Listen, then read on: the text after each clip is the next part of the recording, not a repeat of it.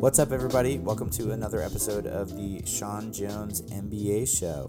So, if you listen to part one of my NBA midseason superlatives, that was team focused. Um, part two, which is this episode, is going to be player focused. So, I'll be handing out a number of superlatives for individual players for this season to this point, as the sample size has gotten a lot bigger as we have reached uh, the midway point in the season. So, let's get into it. So now we're going to move to the player superlatives, starting off with the best player. As I preface with the team, uh, or best team award, this does not mean that I think they are the best player. They have had the best season to this point, in my opinion. And this is honestly really tough. I know I've been uh, naming about three honorable mentions for each of these. For this one, I, I just had to go to five. Um, there's a clear top six, in my opinion, this year so many guys just having absurd seasons to this point, and there's other guys that I don't even name here that are as deserving to be in an MVP conversation as any player should be. So, um, first honorable mention Nikola Jokic, two time reigning MVP. He's at 25, 11, and 10, shooting an absurd 62% from the field.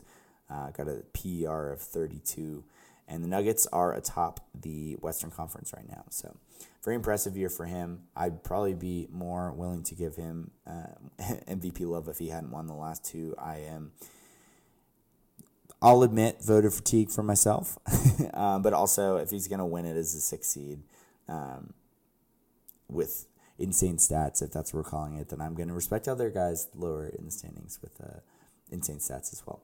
Uh, but next, uh, honorable mention will be Giannis efficiency definitely down this year. Three point shooting efficiency down. Uh, field goal percentage efficiency down. Free throw percentage efficiency down.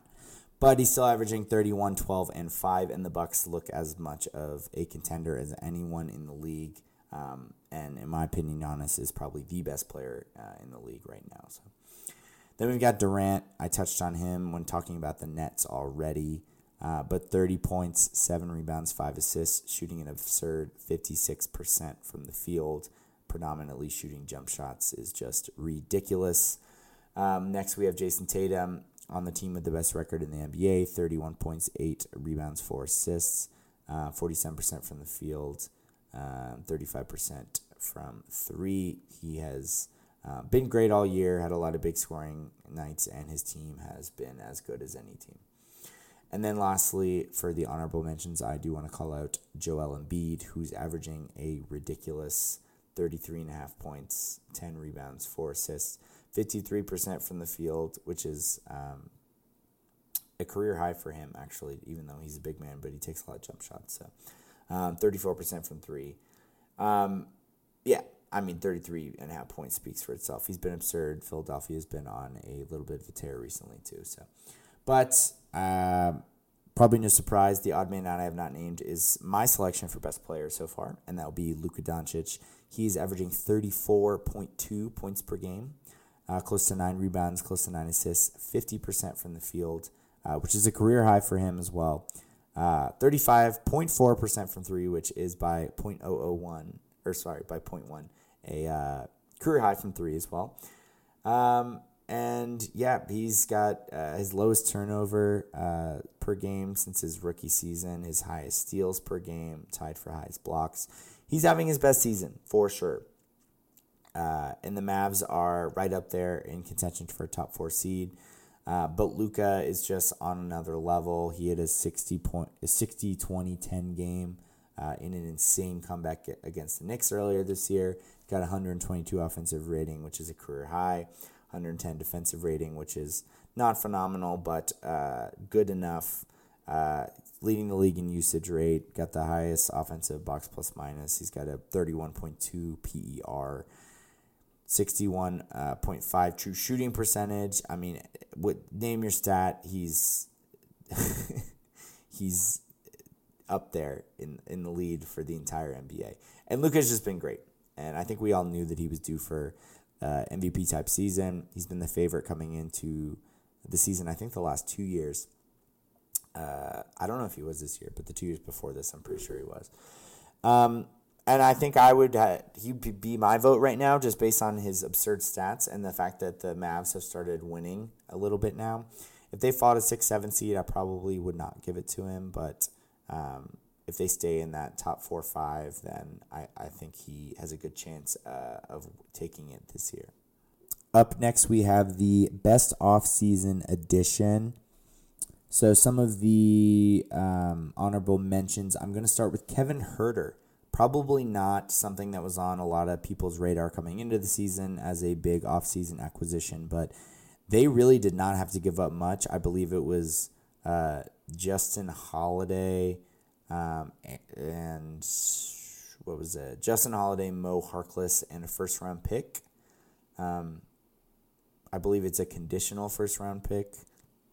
So it's the Kings are decent. I don't think it's going to be some super early pick. But regardless, Huerter has played phenomenal. By far his best season uh, so far in the NBA. Career high in field goal percentage, three point percentage, uh, points per game.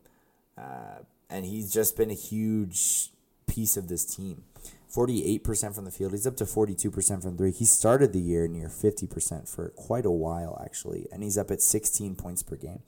Um, after having, he was right about 12 for each of the last three seasons. He's certainly not some uh, defensive stopper by any means, but he's capable on that end. Uh, he's got having the best offensive analytics season he's ever had as well. Uh, 63% true shooting, 117 offensive rating. Um, and yeah, he's just been such a good fit for Sacramento in years past. They've had a bunch of guards that just can't really shoot. Um, and then he is just completely fit seamlessly next to Fox. Um, taking a career high in three pointers per game at seven, um, which is almost a, a, attempt and a half higher than he'd ever had in the past. So he's been phenomenal um, and really just exactly what Sacramento needed. Um, another honorable mention would be Malcolm Brogdon. Um, I was very high on him uh, as an addition coming into the year. I've always been a big Brogdon fan. Um, he's super efficient, flirting with 50, 40, 90 this year at 48, 44, and 89. Um, he's the third leading scorer on the Celtics, actually, even though he hasn't started a single game this year and only playing 24 minutes a game. Um, but that just shows how efficient he is. Uh, he's a great passer as well, four assists, four rebounds. He's a good defender, and he's just been exactly what Boston's needed, especially uh, coming off the bench as a uh, third guard. And then uh, last honorable mention I will call out is Jalen Brunson, who has been very impressive so far uh, with New York this year. I thought the it was a little bit of an overpay when they signed him initially, but to be honest, in retrospect, that was a little naive just with the cap that's going up. Um, and that deal is going to look super reasonable in two years, and it's a tradable deal too. Um, and he's flirting with all star territory right now. He's at 22 a game, six assists, three and a half rebounds. Uh, he's always been an efficient guy. He's 47% from the field, 39% from three, 85% from the free throw line. Um, he's, he's not a bad defender. Um, defensive rating 115 isn't great, but um, his offensive rating is uh, 121, which is um, not a career high, but the highest since he's been a full time starter. And yeah, he's the Knicks have been dying for an even competent point guard for years now, and they finally got not only a competent one, but a very good one at that. And then moving into the best offseason acquisition, this is uh, an acquisition that I was very high on uh, coming into the year, and I was very high on when it happened, and that is Donovan Mitchell to the Cavaliers. He has been just on another level from any other year of his career. He's at 29.3 points per game. His previous career high was only um, just under 26 and a half. He's also having the most efficient year of his career. Um, 49% uh, from the f- field, 40% from three, um, 88% from the free throw line. So he's literally career high in field goal percentage, career high in three point percentage, career high in free throw percentage, career high in two point percentage, career high in points. Uh, uh, he's pretty steady with his assists and rebounds, about five assists, four rebounds. And he finally looks at least a little bit more engaged on the defensive end than we saw over the last few years. He's got his best analytic numbers he's ever had. um, in terms of, of ratings and efficiencies. So, um, and then obviously he's got probably the most memorable game of the year to this point with the 71 point uh, performance he had against the Bulls a few weeks ago. So Mitchell has been everything that the Cavs could have wanted. They've been a top four seed in the East really the whole year to this point. Um, and they look like they're they might be a player a year away from true contention, but could they beat the Nets in a series? I'd say so. Could they beat the Sixers in a series? I'd say so. Could they beat Boston or Milwaukee? I wouldn't pick it, but would I be totally shocked if they beat one of them? I would say no, but I uh, again I, I wouldn't expect them to, but I think that they're right there in that next tier with Philadelphia and Brooklyn for as of right now, and if they can somehow add another wing, um, uh, next to the two guards and the two bigs, then I think they're going to be really dangerous. And they've got all these guys under team control, so there's really no rush for them to for sure contend right now. Up next, we have the biggest leap from a player, so most improved, if you will. But I don't really like. I don't want to just say most improved because um, these are more guys that are leaping from like pretty good players to all stars, as opposed to like not playing at all till to good players. So. Um, but starting off with Tyrese Halliburton, I've talked a little bit about him on uh, the earlier part of these pods. Um, but he's been phenomenal. I mean, he's only in his third year, so this is maybe natural progression, but he is.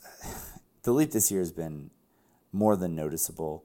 Um, he's been a true floor general, over 10 assists per game, leading the NBA, 20 points, uh, almost two steals. He's flirting with 50, 40, 90. He's got the Pacers in a place in the standings that I just couldn't have fathomed um, without a leap like this coming from him. Like, he's really the main reason. I know they've had some other guys be better than expected, but he is. it, he's the reason, to be honest with you. He's been so consistent. He's been so efficient. Um, guys just like playing with him. He just, he's got it and I think he's gonna be an all star for a really long time. Um, he's even better right now than I probably would have thought, even though I did like him. Um, and I still can't believe that the Phoenix Suns passed on him in the draft. Speaking of players that the Phoenix Suns passed on in the draft, uh, next I'm going to talk about Desmond Bane as an honorable mention. uh, 21 points a game. Um, his volume's up. He's fallen off a little bit since coming back from injury, but earlier in the year he was at 24, 25 points a game. Um, and if he really was going to be at that level, then he's like arguably an all star. Um, but since he's he's cooled down some, um, I still think he's taken a noticeable leap this year. He's career forty three percent from three point range. Like he's kind of headed towards a Klay Thompson type role. I mean, th- there's not a lot of guys with that high of a career uh, three point percentage. Um, he's right at close to ninety percent from the free throw line, forty four percent from the field. Um, he's developed a lot more in other areas like playmaking and ball handling than I probably ever thought he would have. Um, he's at four assists per game this year, um, which is like more than double where he was as a rookie. I know he's getting more minutes, but still. Uh, rebounding is up as well. Uh, his defense has been better than most people probably would have thought, but I'm a big fan of Bane as well. So, and then lastly, for honorable mentions, we've got Jalen Brunson. I just talked about him, so I'm not going to go too in depth. He's been um, better across the board from last season um, with just a, a, handling a bigger role for the Knicks than he had with the Mavs. But the player who has taken the biggest leap in my eyes is Shai Gilgeous-Alexander. He is having an absurd season 31 points per game, uh, just under six assists, just under five rebounds. He's shooting 50% from the field. Still not shooting great from three at 35%, but He's actually taking away less threes this year, which is probably a part of the reason that he's been so good. He was at f- about five per game in the last two years, and he's down to three this year. Um, obviously, his efficiency there isn't phenomenal, but he's taking more two pointers. He's taking four more two pointers a game than he was last year, and six more than he was two years ago. And he's really good there. He's really good at getting downhill and getting to the basket. Um, he's crafty doing that. He's he's a lot stronger than he looks, uh, despite being uh, a little frail. Um, but he's shooting 91% from the free throw line as well, a steal and a half, over a block. He's just improved every part of his game. His defense has improved. Um, his offensive game is just he. I think he's just got a better feel for his strengths at this point. He was probably trying to be a, a more of a shooter than he truly is um, in the the last few years. But also, he's playing a little bit more. I mean, they shut him down early last year. He only played 35 games a year before that. Um, and then the year before that, he played 70, but he was more of a secondary player um, on that team with Chris Paul. So, yeah, he's been great. Uh, coming into the year, I probably would have said not a top 30 player, um, hovering around the 40 range, but he's been so good that um, he's certainly top 30 at this point. A lot of people are saying he's top 20, and if he continues this, I mean, it's to be hard to argue that. I think he certainly deserves to be an all star this year. Um, his team's pretty bad though, so I'm not to put him in like all NBA type uh, situation. Yeah, I know his roster is terrible, so it's not. It's definitely not like his fault per se, but um, I'd like to see him be in more of a winning situation um, as one of the lead guys. We've seen him in the playoffs before, but that was before he really was who he is now. So, um, but yeah, SJ has been phenomenal. Um, big props to him. I did not see him taking this big of a leap. Um, I mean, 31 points per game is really hard to do, um, especially at the, only the age of 24. So props to him. Up next, we have the biggest fall from grace. Um, honorable mentions for this one are Rudy Gobert. I know his stats aren't really much worse than they've been in the past, the counting ones, but you got to remember we're talking about a three-time All-Star, four-time All-NBA, three-time Defensive Player of the Year. Um, this guy was a perennial like top of the league player. Uh, obviously on the defensive end for the most part, but his defense is way down this year too. He's got a career high in defensive rating. It's way higher than it's ever been. His offensive rating also is the lowest it's been since uh, 2018, which is five years ago. So he has not been the same player, and he's hasn't missed the playoffs since uh, uh he's been a full time starter. Uh, or sorry, the second year became a full time starter. He's never missed the playoffs, um, and it looks like he probably will this year. So Next, we got Ben Simmons. Uh, again, a guy that was a three time All Star, uh, two time All Defense. He made an All NBA team. Um, and he's, I mean, he's averaging under eight points per game. What else is there to say? He's a career 15, 8, and 8 guy, and he's averaging 8, 7, and 6. Um, has not a, made a three pointer all season. He's shooting 41% from the free throw line, well below his uh, I mean, he's only 59% for his career, but that's still well below uh, that number. His defense has been not quite as good as it's been in the past, though. It's improved a bit since the beginning of the year. Um, and yeah, he's, I mean, eight points per game speaks, speaks for itself. Um, then we've got John Wall, former NBA All Star. Um, hasn't really played full time in a long time. Uh, but he's on the Clippers now, and he's been kind of unplayable. But Ty Lue's still giving him minutes, kind of like one of those Kemba Walker situations from with the Knicks, where he's getting the minutes, but probably shouldn't be getting them. Um, he's under forty one percent from the field, under thirty percent from three.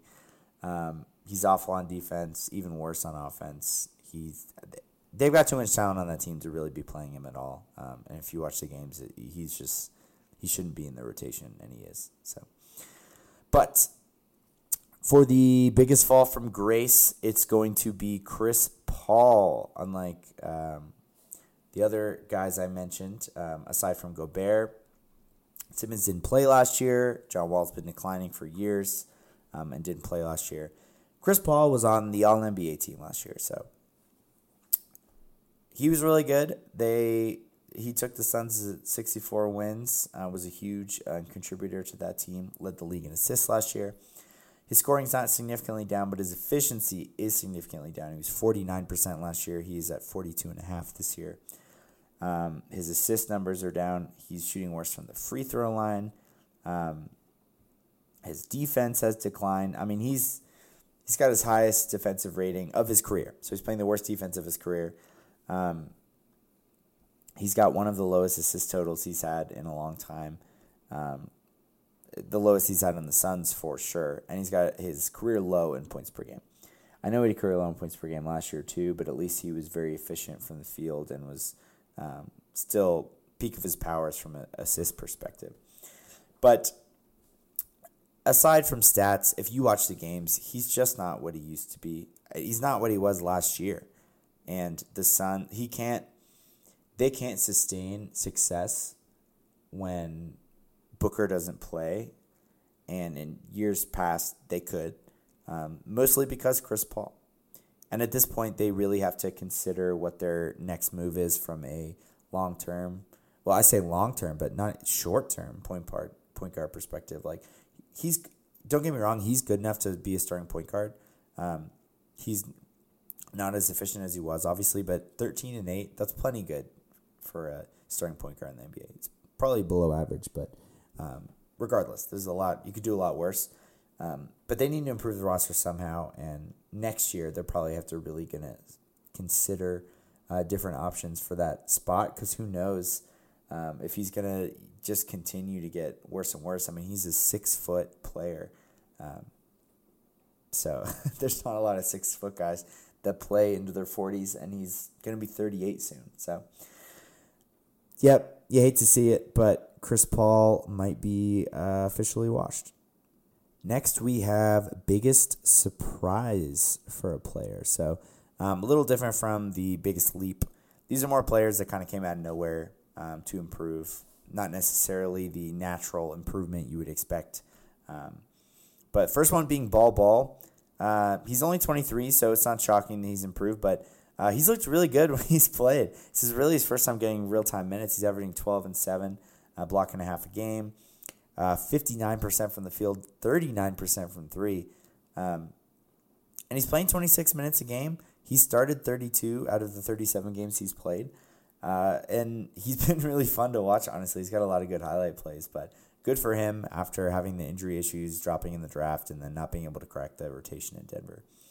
Next, we've got Andrew Nembhard. Uh, I mentioned him a little bit when I talked about the Pacers, but he uh, was a second round pick uh, for Indiana in the past draft, went out of Gonzaga. I'm sure they weren't expecting much out of him, but he looks like a real legit NBA rotation guy. Um, better than a lot of rookies that went even in the lottery. He's about a nine points per game, four assists, 47% from the field, 40% from three. He hit that game winner against the Lakers. Um, and he's been really efficient. Just he, I mean, he wasn't even close to this efficient when he played last year at Gonzaga. So I'm sure they weren't expecting him to be this good this early. Um, he is 22 years old, so a little bit older for a rookie, but uh, a nice addition for Indiana. Uh, probably won't be doing a ton of uh, starting just because they've got Mathurin and um, Halliburton, although he has started 20 games this year. But I imagine the long term plan would be Mathurin starting. I think they just like him as the six man role this year. Um, but yeah, he's, he's been solid and a nice surprise for them. And then next, honorable mentions, we have Aaron Gordon having probably his best season ever out of nowhere. Um, he's not a, it's not a career high in points; it's a second career high. But the difference uh, uh, in the career high season he's forty three percent from the field, and this year he is fifty nine percent from the field. So he is uber efficient. Uh, thirty seven percent from three, which uh, is a career high. Um, and then he's been really one of their best defenders as well. Denver hasn't been phenomenal this year, but they put him on their on the opposing team's top perimeter guy pretty frequently. Um, best analytic stats of his career as well. So uh, people, there's a little bit of buzz of him making the All Star game. I think there's too many other good candidates for him to tr- truly be considered, but um, I think his name's worth bringing up in that discussion.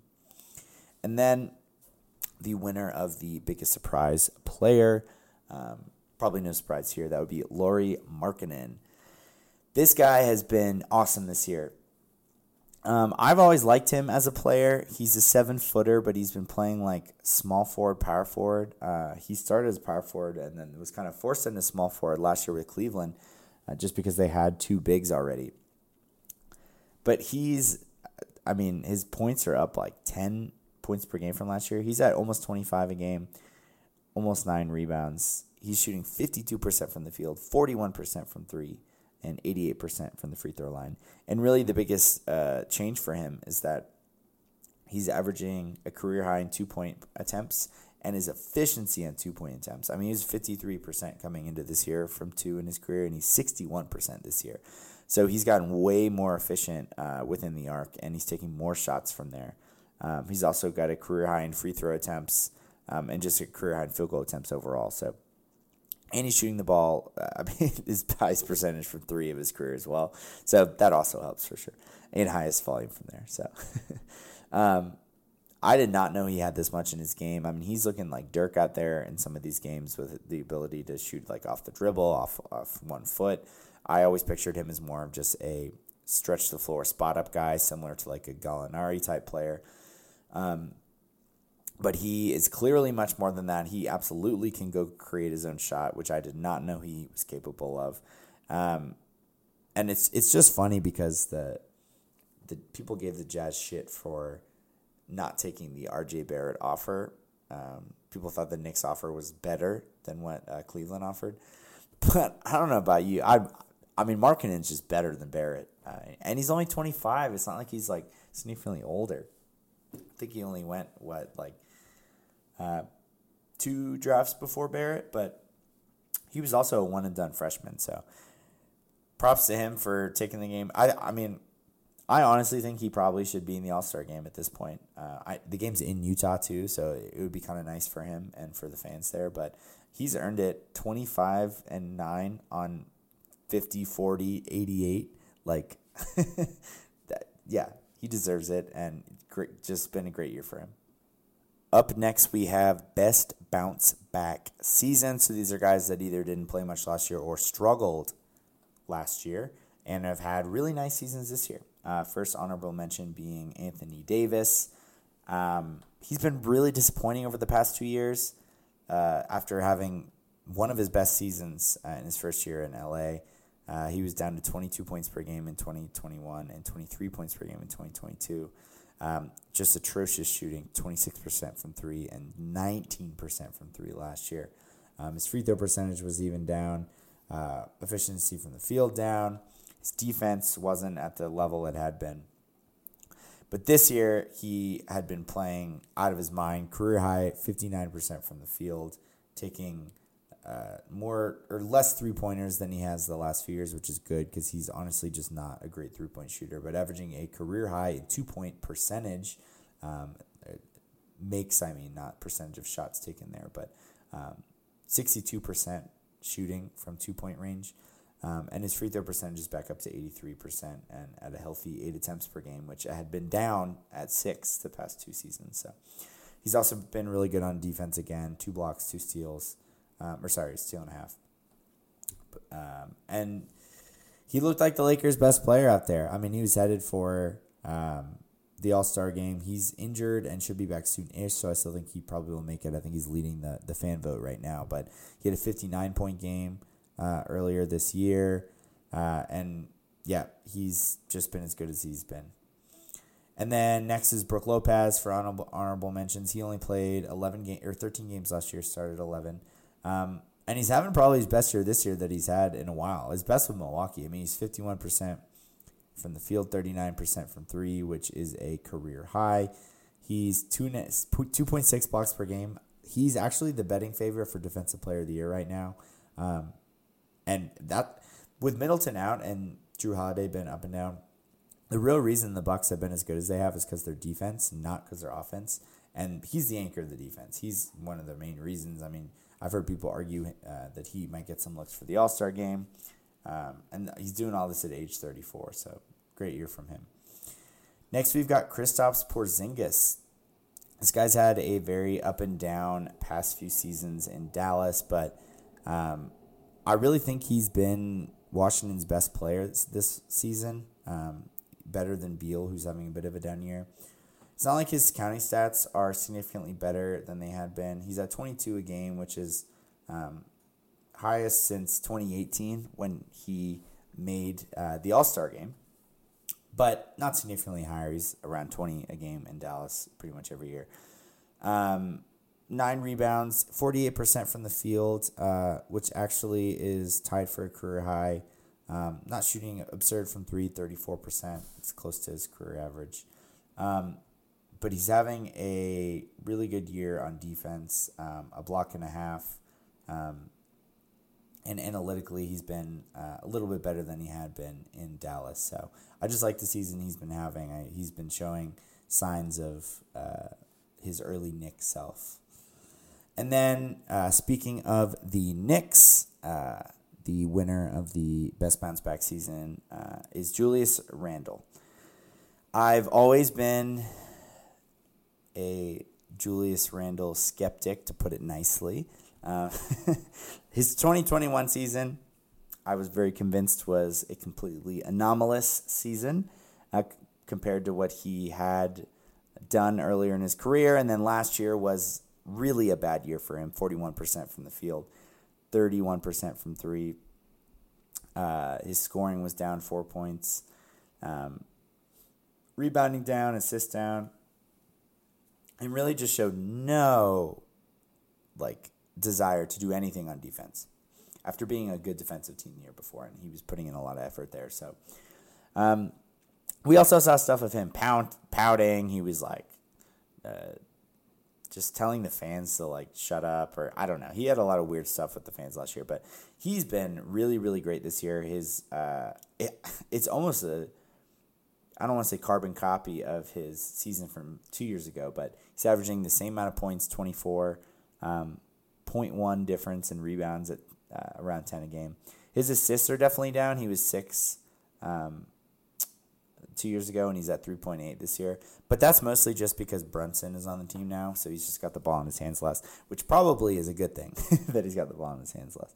Um, same field goal percentage as two years ago, 46%. His three point percentage is still down like 34%, but he's taking he's got a higher volume there. Um, which is interesting that he's got the same field goal percentage, which means he's just shooting better from two point range. Um, he's also getting to the line uh, 7.1 times per game, which is the highest of his career, shooting 75% there. Um, and yeah, he's got the highest offensive rating of his entire career, even better than two years ago.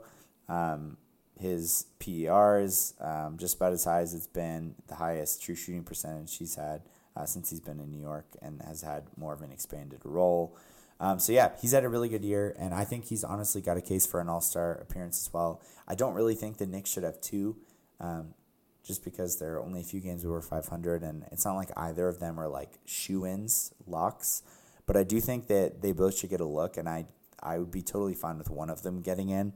Um, I don't know which of them Knicks fans would prefer, or which one will get more uh, love, but I could see Randle getting in over Brunson just because I feel like there's probably more um, forwards than guards, uh, or more forward slots available, um, just because six forwards definitely get in, only four guards get in, plus the two wild card spots. So who knows though? Um, but Randle certainly played at all star level this season, and uh, similarly to what he did two years ago.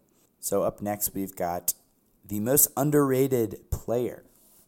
So honorable mentions here. Um, we've got Alperen uh, Sengun, averaging 14 and a half a game, nine rebounds, 55% from the field. Um, he's been, I like him a lot.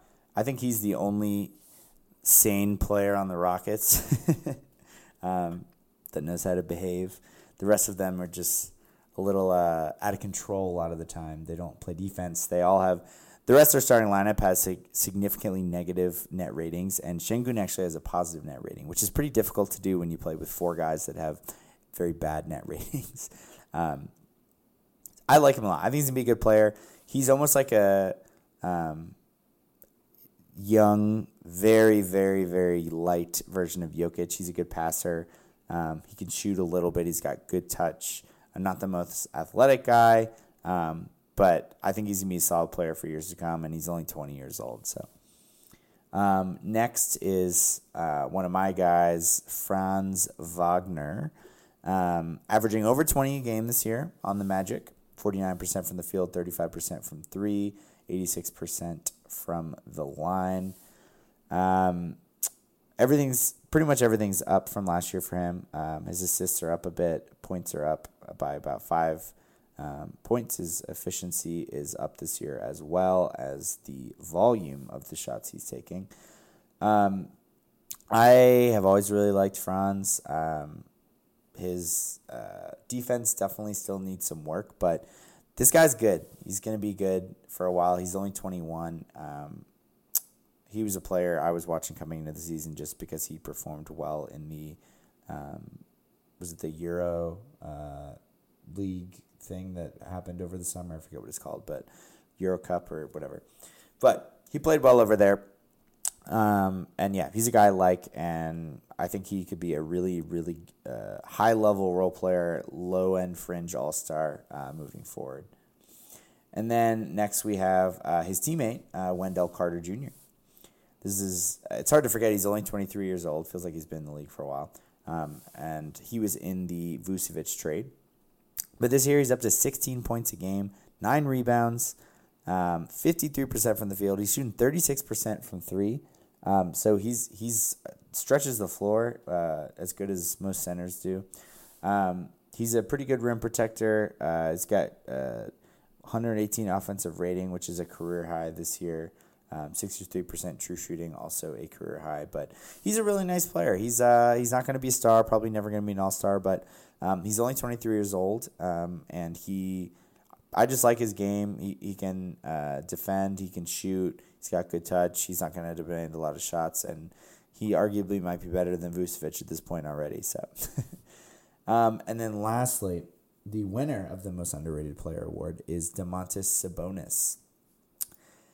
I know he's got two All Star appearances, but I just feel like this guy. I hear too many player rankings where like he's not even in the top forty, and I just don't get it. I mean, he has brought. In, he's been the best player on multiple Indiana teams that made to the playoffs. Um, he also has made two All Star teams. He's one of, if not the best rebounder in the league. He's leading the league in rebounds right now at 12.4 a game. He's up to 19 points per game um, which is just below his career high. Um, but he's seven assists. I know I said Sengun was uh, Jokic light, but Sabonis is really the true Jokic light. He's super efficient, just like Jokic. 62% from the field. He's shooting 41% from three this year. Um, low volume, but Jokic is a little like that too. And then he's a great passer for his size, elite rebounder, really good finisher around the basket. Um, I just like everything about Sabonis. Um, I'm glad he's finally playing center. Um, I hated the him and Turner thing. Like he's just not a power forward in today's NBA. That kind of drove me crazy. But uh, I I'm super happy to see him thriving. I think this dude is should be a lock for the All Star game, um, and I honestly think he should be a, an All NBA player because uh, the Kings are a top four seed. He's averaging 19, 12, and 7 on like ridiculous efficiency. Um, and ever since he got there, the the whole culture in Sacramento seems to have changed. So, um, props to him. I don't. I know Embiid and Jokic will be ahead of him on the All NBA teams for centers, but I would be hard pressed to find a guy more deserving than uh, Sabonis for that third center spot. Maybe Anthony Davis if he comes back, but I know he's plays power forward a lot as well, so he might be a forward. Um, on the All NBA team. But regardless, he deserves consideration. I think he's a lock for the All Star team. Um, and he's just having a great year. And he's been overlooked for the past few years, in my opinion, as well. Up next, we have most disappointing season thus far. So, for honorable mentions, I'm going to start with Jordan Poole. I know that he is averaging a career high in points, um, but he's also shooting a career low uh, from the field, aside from his rookie season. Uh, but his rookie season, he was 33%, so obviously be pretty tough to be below that. He's also shooting a career low from three point percentage, aside from his rookie year, and also shooting a career low from the free throw line, aside from his rookie year. His assists are up, uh, but he has been uh, a pretty negative play overall. If you look at the advanced stats, he's been much worse than the 21 points per game would show. He is a 104 offensive rating and 117 defensive rating. A negative 13 net rating is very bad, um, and he's really a huge reason why their bench has been so bad and probably why they've been so bad on the road, too. He's also had a number of really costly turnovers late in games. Um, and yeah, he's just kind of shot him out of games. He doesn't play. He's he's having his by far worst defensive season and by far his worst offensive season, at least from an efficiency standpoint. The volume's there, but that's just because he is averaging a career high in attempts. So, um, and given that they just paid him a lot, I think that that matters. They're paying him what thirty two mil. Like he's not playing like a thirty two mil uh, player right now. Next, we have RJ Barrett. I swear to God, every season I come in and I'm like doing my picks, and I'm like, ooh, pick RJ Barrett is most improved. And I did one year. I didn't make the same mistake this year. I did not get lured into it, and I'm glad I didn't because he is far from the most improved player. Uh, it just feels like he. I'm not saying he's like worse than last year. He just like every year you expect him to take a little leap, and he just doesn't take it. He's like the same player the last three years, basically. Um, he's under 43% from the field, 33% from three. Um, he just doesn't have very good shot selection. He's not efficient in the inside the arc. I think I saw some stat. He's like one of the worst finishers around the rim in the whole league. Um, he had that one year reach out 40% from three. That is proving to be anomalous. His other three years, he's at 32, 34, and 33. So he's a below average three point shooter. He doesn't finish around the rim very well. Um, he's he's shown flashes on defense, but not having a good defensive season this year. And yeah, I don't know. I mean, he's the third best player in the Knicks. I think a lot of people kind of wanted him to be the best player. Um, but he's even showing that as the third best player, he's still not really much more than a, uh, like the team is not much more than a fringe playoff team. So a little disappointed with RJ at this point. Next, we have Scottie Barnes for honorable mention. Um, he's been quite disappointing, but I didn't want to make him my pick just because it's his second year. He's only 21. Like you got to let cut him a little bit of slack in, in that standpoint, but he's down across the board. His field goal percentage is down 5%, three point percentage down a percent or two. Um, points are down like half a point, even though his field goal attempts are up from last year. His three point attempts are up from last year. Assists are up a little bit, but rebounds are down, and he's also been a lot worse on defense than he was last year. Last year he was a plus five net rating. This year he's a minus five. Um, so he just hasn't been the same player. I think if you watch the games, it's pretty obvious too. Um, but could just be a sophomore slump. I'm not out on Scottie Barnes, Barnes by any mean.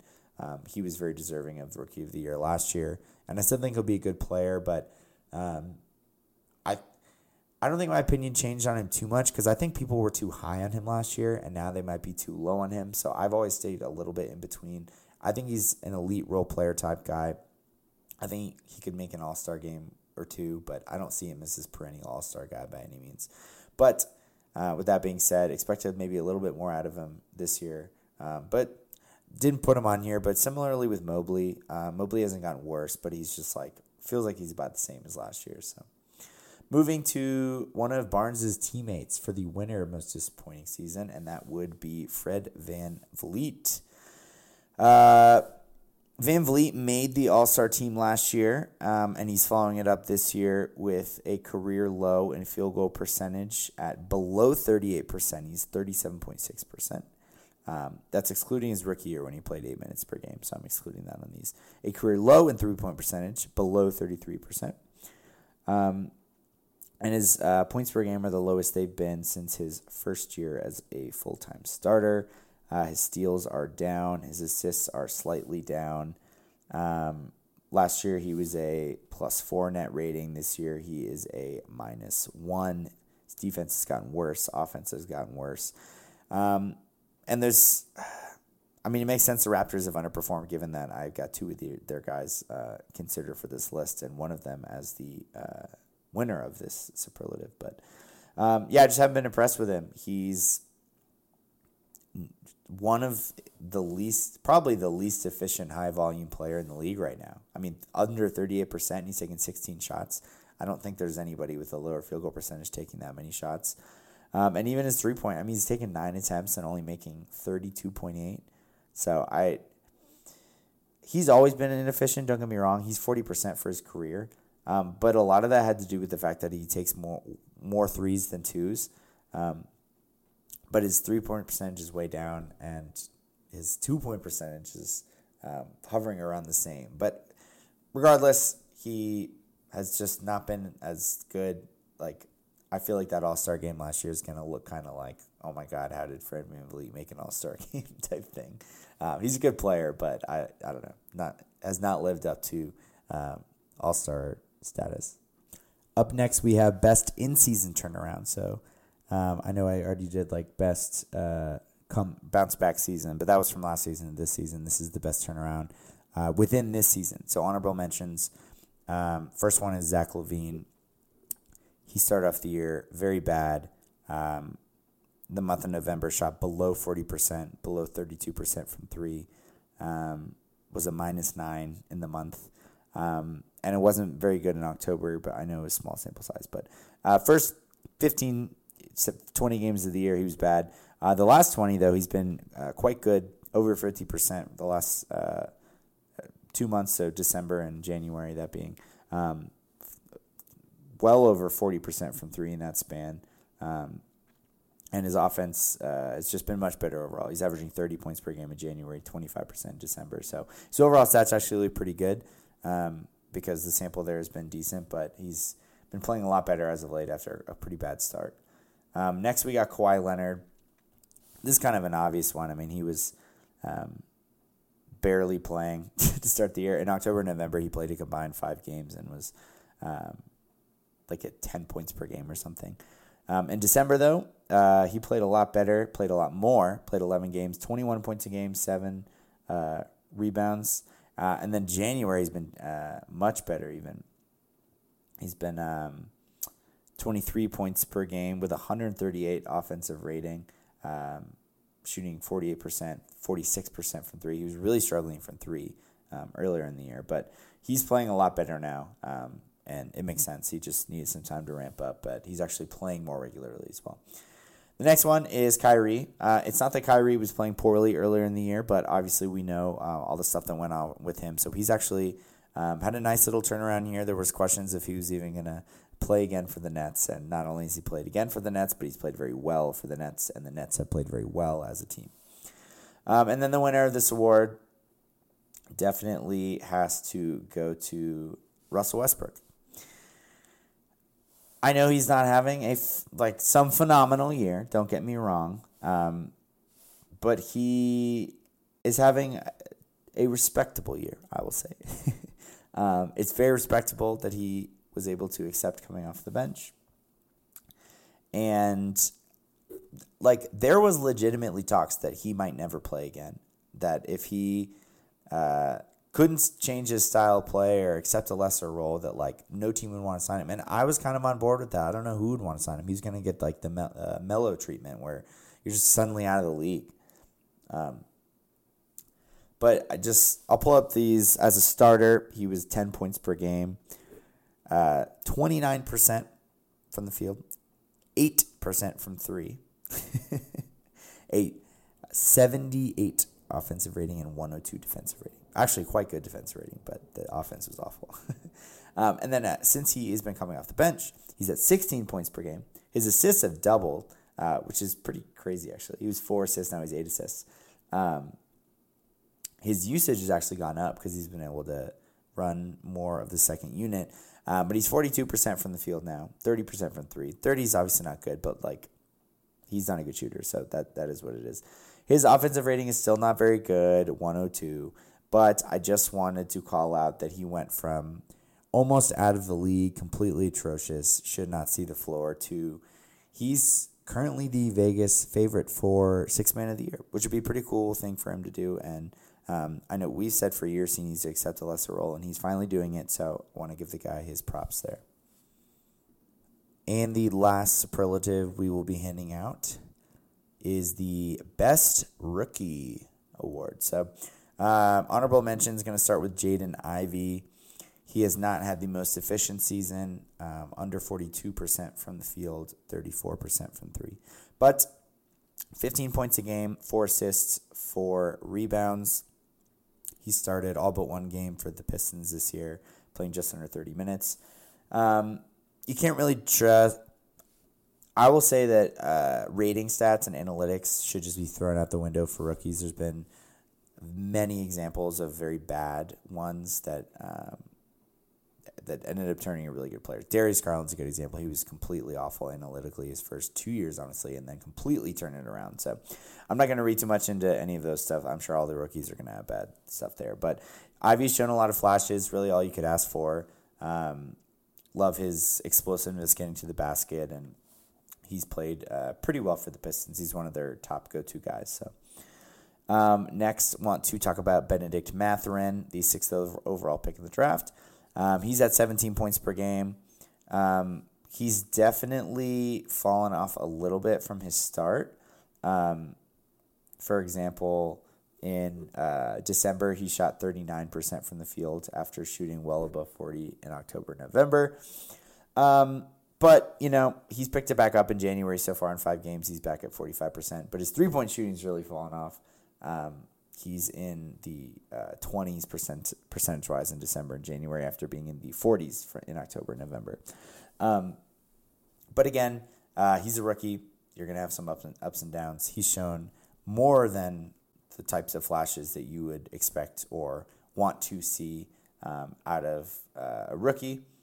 And again, he's only 20 years old, so uh, I think that's going to be a really good pick for them in the long run.